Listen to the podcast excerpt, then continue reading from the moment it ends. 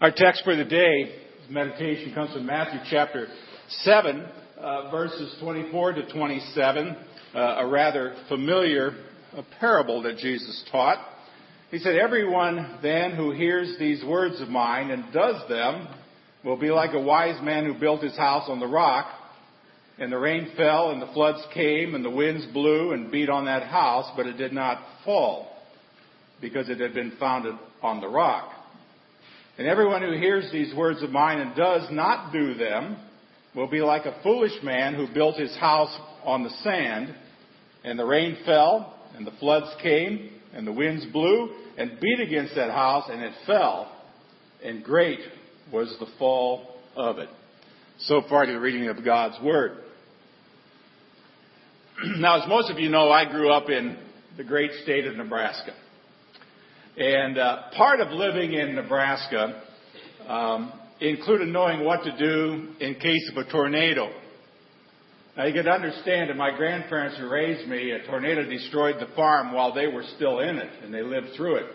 And so a great deal of my life was learning how to deal with tornadoes. And in fact, in our school at St. John's, uh, schools in um, Nebraska and like many other states, uh, we always had fire drills, that's for sure. I lived in the area where we also did the duck and cover in case of a nuclear holocaust, holocaust in Nebraska, of all places. But in addition to fire drills and the duck and cover, we also had frequent tornado drills because we just needed to learn to be ready just in case. In fact, many of our neighbors, I know my grandparents' neighbors on farms, and even in the town of Seward, also had their own underground shelters, those little bumps out in the backyard with the door on them. Uh, they were stocked with things like batteries and um, flashlights and blankets and bottles, or not, they had bottles of water back there, but some have water and some non-perishable food items. And so living in Nebraska, you learned at a very young age to recognize some of the coming signs of bad weather. And a lot of that I learned from my grandpa, you know, an old farmer who could stand there sniff and tell me that it was going to rain in 15 minutes, and by golly, it would rain in 15 minutes. So I learned some of that stuff, you know, not just how clouds look, but some things like stillness in the air, huh? and a change in atmospheric pressure. And if you were in your house and all of a sudden your ears began to pop like you're on an airplane, you guessed that you maybe better raise a window a crack and seek out the basement or a safe place. Now, obviously, Nebraska does not have a corner on the storm market.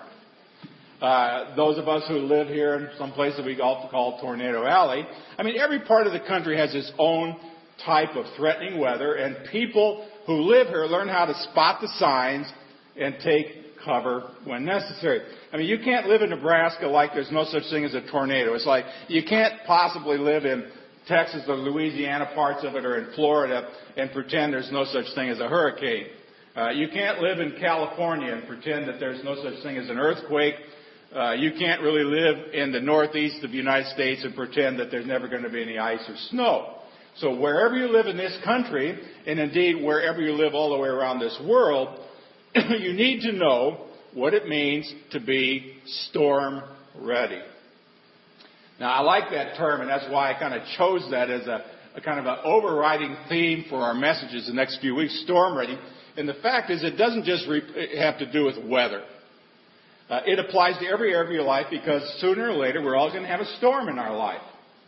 You know, if you've not had any thus far, just wait. They'll come. And see, just like you can't live in Nebraska without being prepared for a possible tornado, you can't really live effectively in this life without knowing how to deal with the storms, the wind, the rains that inevitably blow through our daily existence. I mean, if you want to make it through life intact, you just plain simple need to learn to be storm ready. And, and so for this reason, uh, we're going to begin a new series that's going to kind of explore this very idea. We're going to look at how to develop some attitudes as Christ followers that will enable us to weather the wind, the rain, the storms, whatever life blows our way. And our source for this little series, believe it or not, is kind of like our last series where we spent all the time just kind of in a small portion of God's Word. We're going to take a look again at a parable, a little parable that Jesus told. And if you grew up in church, And if you ever went to vacation Bible school when you were young, you no doubt know this story, and you probably even know this song that was inspired by it. You know this song? The wise man built his house upon a rock. Wise man built his house upon a rock. The wise man built his house upon the rock, and the rains came tumbling down. let's sing it with me. Second verse. The rains came down and the floods came up. The rains came down and the floods came up. The rains came down and the floods came up. But the house on the rock stood firm. The foolish man built his house upon the sand. The foolish man built his house upon the sand. The foolish man built his house upon the sand, and the rains came tumbling down. The rains came down and the floods came up. The rains came down and the floods came up. The rains came down and the floods came up, and the house on the sand fell flat. So build your life on the Lord Jesus Christ. So build your life on the Lord Jesus Christ. to build your life on the Lord Jesus Christ, and the blessings will come down. The blessings come down as your prayers go up. The blessings come down as your prayers go up. The blessings come down as your prayers go up. So build your life on the Lord. But you never thought you'd ever sing during a sermon, did you? It's a short parable, and there's a lot here. So for the next three weeks, we're going to take a look at different aspects of this story, and hopefully you're going to hear some ideas that are going to help you build a more solid life. And you can probably already guess it's going to learn how to build your life on a rock. Better prepared. And obviously we all want to be like this wise man in the story and in this song, not like that foolish man who built on sand. We want to build a house. I mean, literally, I hope you do that. You really want to build a life that could withstand anything. In order to do this, we need to become what I would call people of wisdom. Now, in this story, God or Jesus uh, compares and contrasts two different guys. They both lived similar lives, both had similar experiences, but one man's life worked and the other man's life didn't. Now, why? Well, in spite of all of those similarities, there were some pretty significant differences, which we're going to examine over the course of these next few weeks. And we're going to take a look at the, today we're going to take a look at a primary difference. One man did what wise men do. Uh, the other did what foolish men do. So when the storms came up, and guess what? They inevitably will. One house made it, the other house didn't. Now, what was this primary fundamental difference between these two guys? What made this wise man wise now, here's the spoiler for this entire series. I'm going to tell you how the series ends. You don't often do that. I'm going to tell you how, in four weeks, how this ends in case you're not here. It all comes down to obedience. Obedience. And we're going to talk about quite a few different things during the course of this series, but at the end of the day, the series is, hopefully will challenge, I know it challenged me as I was kind of putting this together, but would challenge you too, to be more obedient to the teachings of Jesus. That's why he said in verse 24, Therefore, whoever hears these sayings of mine and doeth them, I will liken him to a wise man. Now, who wants to be a wise, I was going to say wise guy, but would you like to be wise? I mean, I'd like to be wise. So it all comes down to the doeth part. Uh, you hear about obedience throughout this series, but today I want to talk to you about the most fundamental and essential quality necessary to be storm ready, and that would be wisdom. You need to be wise and not foolish. Now, many people view wisdom as kind of a vague term or uh, unattainable goal. They see wisdom as something that has to do with age. You know, um, you know, when you're 70, you're going to be wiser than you are when you're 17. Um, wisdom is something that has to do with age and life experience and gray hair and, um, you know, clever quotes in a fortune cookie. Uh, and that's not exactly what wisdom is. Wisdom is just as practical in uh, your daily schedule has nothing to do whatsoever with how old you are. I know people that are wise beyond their years that are in their teens that make their grandparents look utterly foolish. And so the first principle we're looking at today is the principle of developing wisdom, and we say godly wisdom, the kind of wisdom that gives you the strength to be storm ready. And it starts with the three rules of real estate. You know the three rules of real estate? Yeah, location, location, location. Those are the three rules of real estate.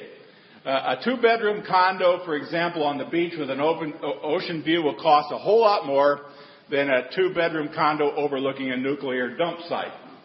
Uh, it has nothing to do with the house. It could be the very same house, but it says everything about the place you put it. Now, in order to kind of put that into some perspective here, let me tell you uh, about a guy I read about not long ago. His name is Maurice Sedlacek. He arrived home one day and he found a 40 ton truck sticking out the side of his house. He lives in Karlshofen, Germany. Now, Maurice was upset. You'd expect that. But he was not surprised because this was not the first time something like this had happened. In fact, it was the tenth time that had happened in the few years since he'd built his house. Now, where had he built his house? Well, it's a very beautiful house, uh, something of a dream house for him. But unfortunately, he located it on a very sharp curve of a very dangerous and busy highway. And sometimes large trucks uh, didn't successfully navigate the curve, particularly in the dark, and they ended up plowing into Mr. Sedlacek's home. Now, the authorities kept telling him time after time, uh, Maurice, your house is like a ticking time bomb. And if you don't move, you might very well be in a certain room when that next 40 ton uh, truck comes through. And yet Maurice is very reluctant to move, mainly because he loves his house. Now, I tell you, when I read that story, I thought, man, it may be a great house, but the location is a recipe for what? Disaster. I mean, where you build your house matters. Location, location, location. And I want you to know that where you build your life matters too. It's location, location, location. You've probably heard it before. You can't expect to soar like an eagle when you, all you do is run around with a bunch of turkeys. That's location right there. If you're going to build your life on a foundation of taking care of just number one, getting even with your enemies and storing up as much stuff as you can store for yourself, you're going to eventually find that you're building your life on sand.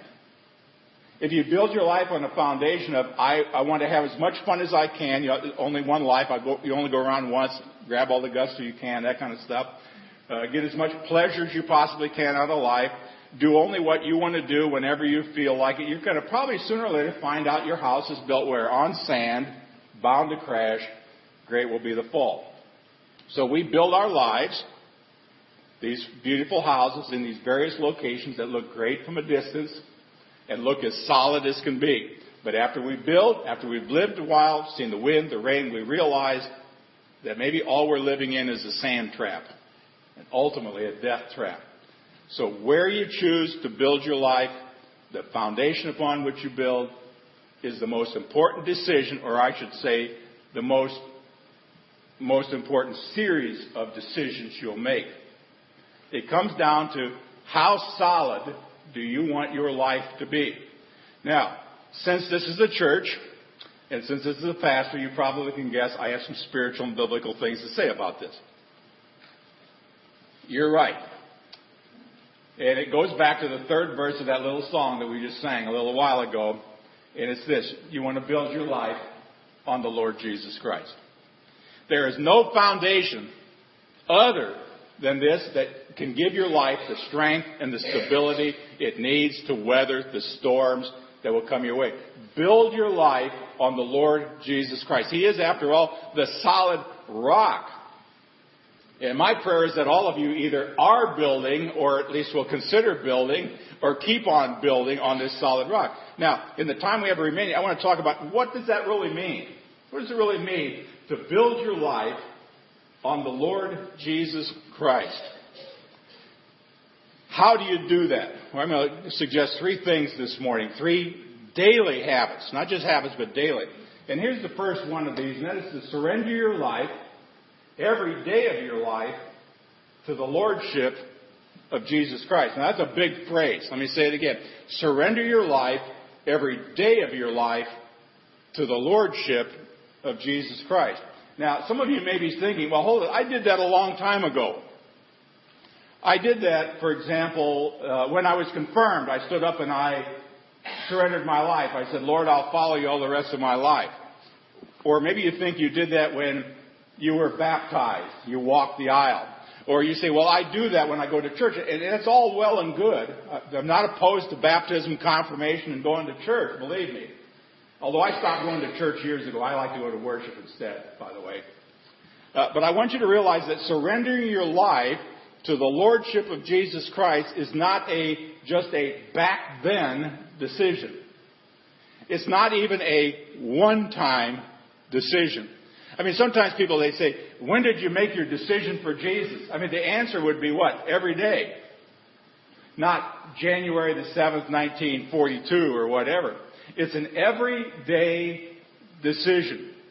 It's a commitment that we renew each and every morning. Now you might say, well, are, are you saying I need to get saved every day? No, I'm not saying that, but what I'm saying is that every day of your life, you need to make that intentional decision to renew your commitment to Jesus and to surrender to His Lordship. Jesus, I'm here. I'm here again. I'm so thankful for you. And today, guide me. I mean, however you want to say that. I surrender to your Lordship today in whatever I do. It's just not something you do once. You do it day after day after day. Now, one of my, my favorite Christian authors, anybody know who this is? C.S. Lewis. Yeah, C.S. Lewis. And uh, uh, really a, a, very great Christian writer. And, and uh, he talks about this very thing, and this is one of his quotes. He said, The real problem of the Christian life comes where people do not usually look for it. It comes the very moment you wake up each morning. All your wishes and hopes for the day rush at you like wild animals. Now let me just stop right there. Is that the way you wake up every morning? You wake up and you think, oh my gosh, oh man, I got, I got to get, I got to get to work. I got to take a shower. I got to get out of here. I got all this stuff to do. Man, I got a to-do list that is about seven weeks long, and I got to do it today. And the first job each morning consists simply in shoving them back, in listening to that other voice, taking that other point of view, letting that other larger, stronger, quieter life come flowing in, and so on all day. I mean, this is, this is like the difference between waking up in the morning and saying, Oh God, it's morning. And saying, Oh God, it's morning. It's another day in your kingdom. It's another day to live under your blessing. It's another day that I start. This is the day the Lord has made. I will rejoice and I'll be glad in, or however you want to do that. And so building a solid foundation is really surrendering your life to the Lordship of Jesus again and again and again, every day, all day. Now, I have no idea what's going on in your lives, quite honestly. Any more than you really have any idea what's going on in, in my life. But there may have been, there may be people here today who have never ever really done that. Even once. I, I don't know. Maybe you've never really surrendered your life to Jesus. You believe in Him, but you never surrendered it. Uh, maybe there are some people here who said, well, I did that years ago, um, but then maybe since then you've kind of let the weeds grow up around and you're not living as strongly in your connection with Jesus. I, I really don't know. But I want you to know that, you know, you can change that. Uh, know that no matter where you are spiritually today, and I'm sure that if, you know, if we, if we all had a spiritual barometer, thermometer in us, we all looked around, we'd all, we'd all find out that all of us are in a different place spiritually. That's for sure. I doubt that all of us are at the top of the scale. Uh, if we were, we'd be in heaven and not sitting at St. Mark's in Mineral Wells, Texas, believe me. Uh, but wherever you are today, guess what? You, you, can, you can move on. And how do you do it? Well, you do it today like you do it every other day. You surrender your will to His Lordship. Now, I should probably just explain Lord for a quick, a little bit because Lord in the Bible, I guess a modern day translation would be CEO. He's the Chief Executive Officer. It means boss. It means that you are willing to allow Him, God, to make the executive decisions in your life. It means that you no longer do what you want to do, but you find a way to do what He wants you to do. It's a life of surrender, of submission, whatever word you want to use, a life of strength, it's a life of stability, and it's yours right now. All you do, surrender your life to Jesus Christ every day to His Lordship. Now here's the second thing. Listen to His Word every day, for His Word every day. You might notice those couple of italicized words there. I put them in there as an accent. Listen to His Word every day, for His Word every day. Let me explain. When I say listen, I'm really talking about spiritual listening. Not so much with the ears, but with the heart, your spirit. Uh, and sometimes this involves reading the Bible. Sometimes it involves just listening in silent contemplation. Uh, sometimes it involves, uh, let's say, hearing the Bible being read uh, on, you know, on a, a, laptop or your iPad or wherever you can listen to it. Somebody else is reading. Or when it comes when you're listening to a sermon or you're having a conversation with another spiritual brother or sister, you listen to God's word in a whole variety of settings. Now, obviously, uh, towards the top of the list, I guess, would be uh, spending time in God's Word. And when we talk about reading the Bible, there's an essential distinction I think that we need to, to, to make. It's not just reading the Bible. Uh, you're, you're not just listening to His Word, you're listening for His Word. There's a distinction there. He has something to say to you, and you're listening for it. Now, to make it a little bit more clear, you're not just listening to His Word, you're listening to do His Word. There's a little bit of a difference there. You're not just listening for His Word, but you're listening to do His Word. What is it that He wants you to do? Now, that's why in the book of James, it says, be doers of the Word and not just hearers, which just kind of deceives yourself. And now we all know probably somebody uh, that religious person. I think every I, I can think of somebody right off, and I'm sure maybe you can too. That, that very religious person you know who reads his or her Bible all the time and knows almost every verse from memory and goes around all the time quoting it in all capital letters. But it seems as if that everything this person knows about the Bible is directed somehow towards you or everybody else. You ever meet anybody like that? They've always got a word of God for you. now, some people read that Bible and hear only what they think God is telling other people to do. And all they come away with is this. There are, these are the reasons that God is against everyone but me, and these are the reasons that God will judge everybody else, in particular you. Now, friends, I want you to know that's not the Holy Spirit talking to that person. When the Holy Spirit speaks to you, He is not normally going to use you to speak about what's wrong with somebody else. Now, I've often said the best point in any sermon, some people say, is the one that flies over your head and spears the person sitting behind you. You know, like it flies right over Boyd's head and lands right square in Vic's heart. That's what we hope. That's why sometimes people walk out of church and they say, Oh man, my brother-in-law should have been here today. Well, it's also got something to say to you, friends. Something to say to you when the Holy Spirit speaks. He challenges us to be doers. You know, so building your life on this solid foundation means building your life on a foundation of obedience, of doing the Word. I, have often asked people, you know, come in and told me about what they were doing, and I, I said, you know, what part of obedience don't you understand? I mean, God says there's certain things to be obedient. You wonder why your life is out of whack?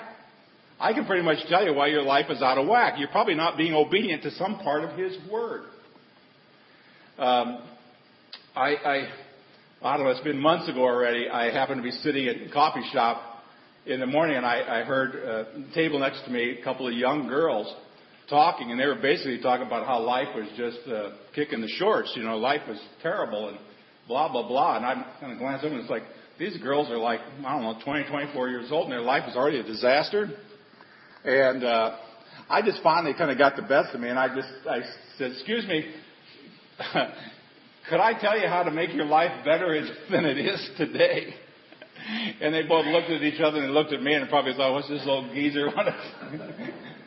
yeah. I said, I, if you if you give me a few minutes, I can I can I think I can tell you something that would make your life better. And so they rather, I said, okay, so I moved my chair over. And I talked a little bit about this this morning. I have on my iPhone an app, and it's got God's divine plan on it. And I shared with them God's divine plan about how God made everything perfect, but then sin entered the world. But then God, you know, and I explained to them when sin entered the world, that's when our lives go all bad. And if we never come into this relationship with Jesus Christ, our lives just still swirl around in all bad. You know, but God doesn't want it that way. And when it's all done, I, I said, so that's all I got to say. If you want your life to be better, I don't know where you're at, but perhaps a relationship with Jesus would help your life get better. And they both sat there, and I said, Do either of you attend worship anywhere? Well, my wife said I should ask uh, what church they actually attend and what their pastor's name is, which puts them even more on the spot. But I often ask, like, do you go to church somewhere? And they, they both said no. And I said, well, uh, you're probably not going to want to make the 100 mile round trip to where I'm at on a Sunday morning. I said, but there is a church that I, I often go to on a Saturday night. It's a nice church. Pastor's a good preacher and everything. And I told them about it. And guess what? I have actually seen them a couple of times on a Saturday night. And they said life is getting better. So is it, you know, that, that's, that's why Jesus said, whoever hears these sayings of mine and does them, I will make, I will liken him to a wise man. Now, most of this comes from the Bible, sometimes a sermon, whatever. Uh, but it's when the Holy Spirit says you need to do this, you need to know, and you know you need to do it, so do it. So kind of that degree to which we learn to say yes to the Holy Spirit. If you want your life to be storm ready, listen to His Word every day for His Word for you. Now here's the third thing. Make everything you do an act of worship and an act of service. I spent all this last week, uh, five days, uh, studying the Bible. We went from Genesis through Revelation in five days, eight hours a day. And it's enough to make your brain spin. Uh, but you know, what got the people of Israel into trouble continually is their total lack of obedience to the covenant that God had made with them. And so, uh, you know, they were not looking to be, and, and part of the covenant was that they were to be a blessing to all the surrounding nations. And guess what? They were, they were not a blessing to other nations. They did everything they could to keep other nations away from them. That would be like saying, we're a Christian church and we're going to do everything we can to keep all non-Christians outside of this church. That just plain simple doesn't make sense. You would say, no wonder you would be in the situation you're in. See, this takes doing the word to a deeper level. In, in Romans chapter 12, it said, Therefore, I urge you to offer your bodies as living sacrifices. Now, I'm going to stop there. Why don't we want to offer our bodies as a living sacrifice? Because it's hot on the barbecue. You know, if you put a live cow on your barbecue, he's going to want to get off. Put a live pig on your barbecue, he's going to want to get off of there. Put a live chicken on your barbecue, he's going to get off of there. So he said, offer your bodies as a living sacrifice holy and pleasing to God. This is your spiritual act of worship. Now, this phrase, offer your body, simply means every physical action you take, everything you do throughout your day, offer it to God as an act of worship, as an act of service. Now, can you imagine what life would be like if you approached everything you did with that kind of attitude? You know, I, reflect back on the days, you know, when the tornado destroyed the farm and you know, we ended up living in Seward, Nebraska. My grandpa's job was to be the janitor of the church, the school, and the parish hall. And as a result, I was with him a lot in the church, in the parish hall, in the school, helping him clean. Now, I was probably, I, I know I was the very first kid in school every day because when my grandpa got up, I got up. And part of the reason was I got up to go with him, for example, to walk to the school and make sure that those glass milk bottles that were delivered for those little pints of milk you got every day didn't sit out in the frozen cold so it pushed the lid off. Get those inside and to make sure the desks were exactly where it's supposed to be, to make sure that if any meetings took place in that building over the night that it was all straightened up. And, and I tell you that uh, for a, a, part of my life, it just bugged me that I had to get up like at six o'clock in the morning and go with my grandpa and then, and then stay for school. And then oftentimes stay afterwards. But it never seemed to bother my grandpa. And my grandpa always had a smile on his face, was always there willing to help people. And it took me the longest time to realize that I think that what my grandpa was doing and saying by his life was everything he was doing, he was doing for the Lord. It was an act of service. He was looking for ways to serve other people. I don't know whether he would have ever verbalized that by saying, Grandpa, why do you do this? Why do you always well, I'm, I'm doing this as an active way to serve the Lord. That was not my grandpa's verbal style. But I think that's exactly what he was doing. Um, see, when you work, when you talk about your spouse, or you play with your kids, or you socialize with your friends, can you imagine the impact on your life if you were to say this? This moment isn't about me. This moment, this activity is an act of worship, is an act of service. I'm not here for me. See, imagine this. If that attitude would become your habit in your labor, in your leisure, every area of your life would be stronger. It would be more solid, more secure. And even when the storms come your way. And that's why, you know, I, think all of us are guilty. I know I am. Uh, did any of you ever have days that you don't do anything? You're just a big giant slug? yeah, okay.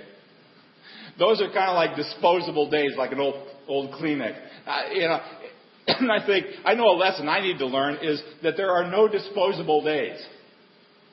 They all matter because everything we do all throughout the day is really, if we think about it, it's a sacred event. It's an act of worship. It's an opportunity for service. Now, so storm or not, we all need that kind of wisdom, but since we know the storms of life are inevitable, Jesus made it plain we need to make sure that we are ready. Now, the question I'd leave you with is do you want to develop the wisdom of a wise man? Well, I said this earlier wisdom has nothing to do with age, it has everything to do with action. We all know in our head, I think, what really matters in this life. Wisdom takes what we know up here and it gets into our hearts and then into our hands and feet. I mean, wisdom is an everyday thing. It kind of comes down to this. Wisdom is doing first and doing best that which matters most every day of your life, which is serving the Lord. If that becomes your habit, you become rock solid. Now, I'm, i was going to put another song on the screen, but I, I probably would be able to sing it, but you wouldn't be able to. But I want to end by reading these lyrics. And if you get a chance to YouTube this song, uh, the song is called Same Power, S-A-M-E, Same Power. It's by a Christian artist whose name is Jeremy Camp. Let me just read these words because this is really talking about being rock solid. I can see waters raging at my feet. I can feel the breath of those surrounding me. I can hear the sound of nations rising up. But we will not be overtaken. We will not be overcome. I can walk down this dark and painful road. I can face every fear of the unknown. I can hear all God's children singing out, We will not be overtaken. We will not be overcome. The same power that rose Jesus from the grave, the same power that commands the dead to wake, lives in us. It lives in us. The same power that moves mountains when he speaks, the same power that can calm a raging sea lives in us. We have hope that, is his, that his promises are true. In his strength, there is nothing we can't do. Yes, we know there are greater things in store, for we will not be overtaken. We will not be overcome. Greater is he that is living in me. He's conquered our enemy. No power of darkness, no weapon prevails. We stand here in victory because we have the same power. I'd say that's pretty rock solid. And I would just commend you to hunt that song up and just listen to it. Great stuff. May God bless us as we build together in His name. Amen.